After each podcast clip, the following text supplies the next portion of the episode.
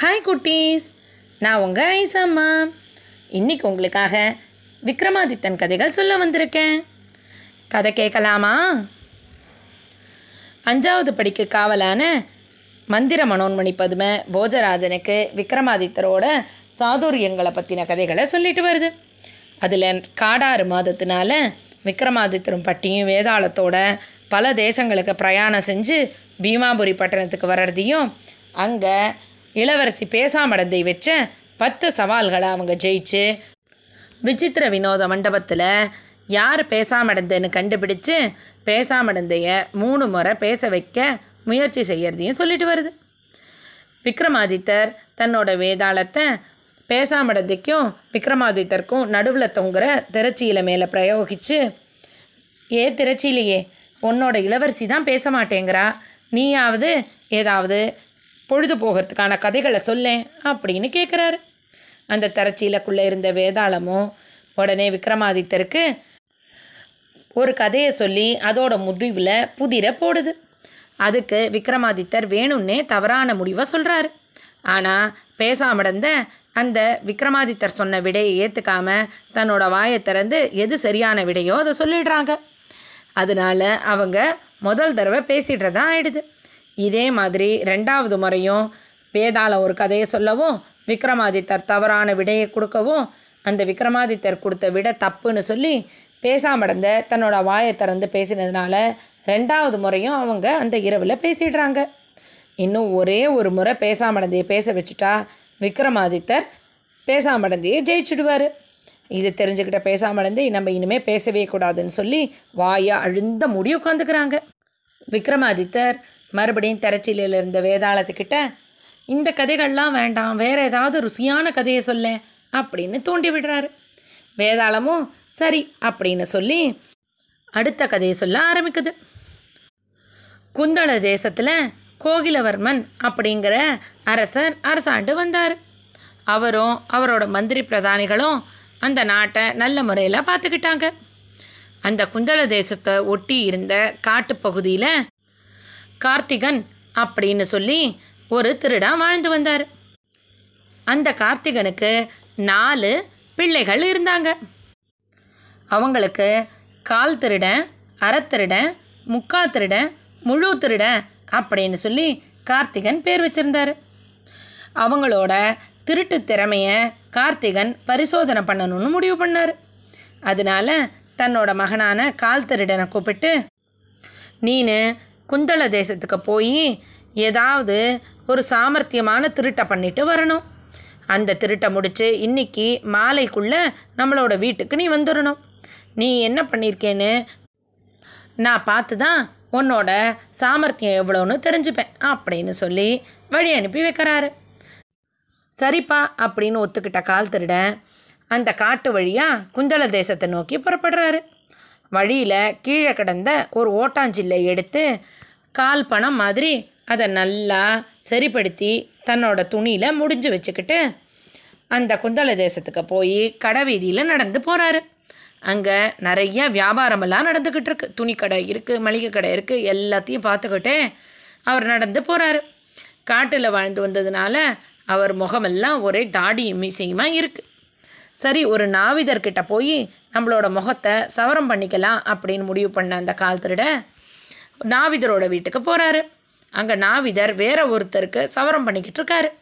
கால் திருட ஆனால் அவருக்கு பின்னாடி போய் நாவிதரே எனக்கு உடனே நீங்கள் முகசவரமெல்லாம் பண்ணி கொடுங்க அப்படின்னு சொல்கிறாரு நாவிதரும் நான் இவருக்கு பண்ணிக்கிட்டு இருக்கேன். இவருக்கு பண்ணி முடிச்சுட்டு உங்களுக்கு பண்ணி விடுறேன் அப்படின்னு சொல்கிறாரு அதை ஏற்றுக்காத கால் திருடன் இல்லை இல்லை நீங்கள் இப்போ எனக்கு உடனே பண்ணி விட்டீங்கன்னா நீங்கள் எப்போவும் வாங்குகிற பணத்தை விட நான் ரெண்டு மடங்கு அதிகமாக உங்களுக்கு பணம் தரேன் அப்படின்னு அந்த நாவிதருக்கு ஆசை காட்டுறாரு. உடனே பணத்துக்காக ஆசைப்பட்ட நாவிதரும் அங்கே ஏற்கனவே சவரம் பண்ணிக்கிட்டு இருந்தவர்கிட்ட கெஞ்சி கூத்தாடி நீங்கள் கொஞ்ச நேரம் இங்கே இருங்கன்னு காத்திருக்க சொல்லிட்டு அந்த கால் திருடனுக்கு நல்ல ரொம்ப அழகாக முகச்சவரமும் முடி திருத்தமும் பண்ணி சரி உங்களுக்கு ரொம்ப நல்லா பண்ணியிருக்கேன். எனக்கு நீங்கள் பேசினபடி கூலியை கொடுங்க அப்படின்னு சொல்லி கேட்குறாரு உடனே கால் திருடனும் தன்னோட துணி முடிப்பில் இருந்த அந்த ஓட்டாஞ்சில்ல வெளியில் எடுக்காமல் என்கிட்ட ஒரு பணமாக தான் இருக்குது உங்ககிட்ட பாக்கி சில்லறை இருக்கா அப்படின்னு கேட்குறாரு அந்த நாவிதர்கிட்ட சில்லறை இல்லாததுனால உடனே கால் திருட்ட சொல்கிறாரு சரி நீங்களோ இல்லை உங்கள் மகனோ யாராவது என் கூட ஜவுளி கடைக்கு வாங்க. அங்கே நான் உங்களுக்கு சில்லறையை மாற்றி கொடுத்து விடுறேன் அப்படின்னு சொல்கிறாரு இதை கேட்ட நாவிதர் யோசிக்கிறாரு. ஒருத்தர் ஏற்கனவே சவரம் பண்ணிக்க காத்திருக்கிறதுனால தன்னால் போக முடியாது. அப்படின்னு புரிஞ்சுக்கிட்ட நாவிதர் கூலியும் விட்டுறக்கூடாதுன்னு நினச்சி சரி சரி இருங்க என்னோடய மகனை உங்கள் கூட அனுப்பி வைக்கிறேன். நீங்கள் அவங்கக்கிட்ட பணத்தை கொடுத்து விடுங்கன்னு சொல்லி அந்த பையனை கூப்பிட்டு அந்த கால் திருடனோட கடைவீதிக்கு அனுப்பி வைக்கிறாரு. கால் திருடனும் அந்த சின்ன பையனை கூப்பிட்டுக்கிட்டு ஜவுளி கடைக்கு போகிறாரு கால் திருடன் நல்ல தோரணையாக முகமெல்லாம் பளபளன்னு சவரம் பண்ணிக்கிட்டு வந்ததை பார்த்த ஜவுளி கடை முதலாளியும் இவர் யாரோ பெரிய செல்வந்தர் போல இருக்குது வேற ஊர்லேருந்து நம்ம நாட்டுக்கு வந்திருக்காருன்னு நினச்சிக்கிட்டு வாங்க வாங்கன்னு பலமாக வரவேற்கிறாரு. கால் திருடனும் அவர்கிட்ட ஆ ஆ நானும் என்னோட குடும்பத்தாரும் இந்த ஊருக்கு அரசவைக்கு வந்திருக்கோம். எங்களுக்கு அதனால் நல்ல உயர்ந்த ரக துணிகளெல்லாம் காட்டுங்க அப்படின்னு சொல்கிறார் உடனே அந்த முதலாளியும் நிறைய விதவிதமான ஜவுளிகளையும் துணிகளையும் எடுத்து போடுறாரு. அதில் நல்ல உயர்ந்ததெல்லாம் எடுத்து ஒரு மூட்டையாக கட்டின கால் திருட அந்த முதலாளிக்கிட்ட என்னோடய குடும்பத்தாரெலாம் இந்த கோட்டைக்கு வெளியில் களைப்புனால் ஓய்வு எடுத்துக்கிட்டு இருக்காங்க. நான் இந்த துணிகளை எடுத்துக்கிட்டு போய் அவங்க கிட்ட காமிச்சிட்டு பிடிச்ச துணிகளை நாங்கள் எடுத்துக்கிட்டு பிடிக்காத மீதி துணிகளையும் பணத்தையும் கொண்டு வந்து தரேன் அப்படின்னு தோரணையாக சொல்கிறாரு இப்போது ஜவுளி கடை முதலாளி யோசிக்கிறாரு. யாருன்னே தெரியாதவரை நம்பி எப்படி நம்ம இந்த துணியை கொடுத்து விடுறது? அப்படின்னு.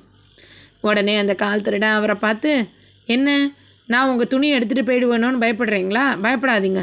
இதோ இங்கே பார்த்தீங்களா? என்னோடய பையன். இந்த பையனை நீங்கள் இங்கே வச்சுக்கோங்க. நான் போயிட்டு துணியை திருப்பி கொண்டு வந்து கொடுத்ததுக்கப்புறமா இந்த பையனை நீங்கள் என்னோட அனுப்பினா போதும். அப்படின்னு சொல்லி அந்த நாவிதரோட பையனை ஜவுளிக்கடை முதலாளிக்கிட்ட கொடுத்துட்றாரு. ஜவுளிக்கடை முதலாளியும் சரி பையன்தான் நம்மளுக்கு ஈடாக இங்கே இருப்பானே. அதனால் இவர் போய் கண்டிப்பாக அந்த ஜவுளியையும் மீதி பணத்தையும் கொண்டு வர்ற வரைக்கும் இந்த பையனை நம்ம இங்கே வச்சுப்போம் அப்படின்னு சொல்லிட்டு சரி போயிட்டு வாங்க அப்படின்னு வழி அனுப்பி வச்சுடுறாரு. கால் திருடன் அந்த பெரிய மூட்டை ஜவுளியோட கோட்டை வாசலை தாண்டி தன்னோட வீட்டுக்கு சாயந்தரத்துக்குள்ளே போயிடுறாரு. இங்கே நாவிதர் ரொம்ப நேரம் ஆகியும் தன்னோட பையனை காணுமேன்னு அந்த பையனை தேடி கடத்தரவுக்கு வராரு. அதே மாதிரி ஜவுளி கடை முதலாளியும் தன்னோட கடை ஊழியர்களை அந்த துணி மூட்டை எடுத்துகிட்டு போனவர் கோட்டைக்கு வெளியில் எங்கே இருக்காருன்னு? அப்படின்னு சொல்லி தேடிட்டு வர்றதுக்கு அனுப்புகிறாரு அவங்க போய் தேடிட்டு அந்த மாதிரி அங்கே யாருமே இல்லைன்னு வந்து ஜவுளி கடை முதலாளிக்கிட்ட சொல்கிறாங்க இதை கேட்ட உடனே அந்த முதலாளிக்கு ரொம்ப கோபம் வந்து அந்த நாவிதரோட பையனை பக்கத்தில் இருந்த மரத்தூணில் நல்லா கட்டி போட்டுடுறாரு. தன்னோட மகன் சில்லறை வாங்க போனவனை இன்னும் காணுமேன்னு சொல்லி தேடிக்கிட்டே வந்த நாவிதர் தன்னோட மகனை ஜவுளிக்கடை வாசலில் கட்டி வச்சிருக்கிறத பார்த்து ஜவுளிக்கடை முதலாளியோட சண்டை போடுறாரு. ஜவுளிக்கடை முதலாளியும் நாவிதரோட சண்டை போடுறாரு. இவங்க ரெண்டு பேரும் சண்டை போட்டு அந்த வழக்கு அரசவைக்கு வருது.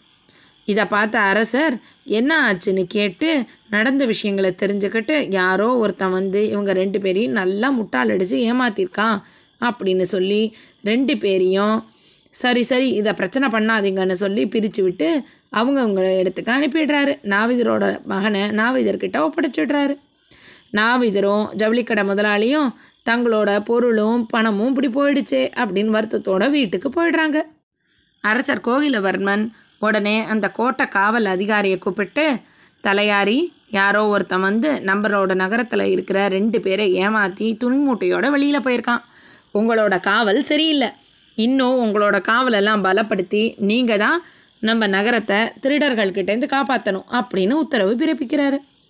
சரின்னு சொன்ன அந்த காவல் தலைவரும் நகரத்தோட காவலை ரெண்டு மடங்காக மூணு மடங்காக சிறப்பாக செய்ய ஆரம்பிக்கிறாரு. கால் திருடன் வீட்டுக்கு போய் அவங்க அப்பா கார்த்திகன் கிட்ட தான் பண்ண திருட்டை காமிச்சு தான் கொண்டு வந்த உயர்ந்த ஜவுளிகள் எல்லாம் கொடுக்குறாரு.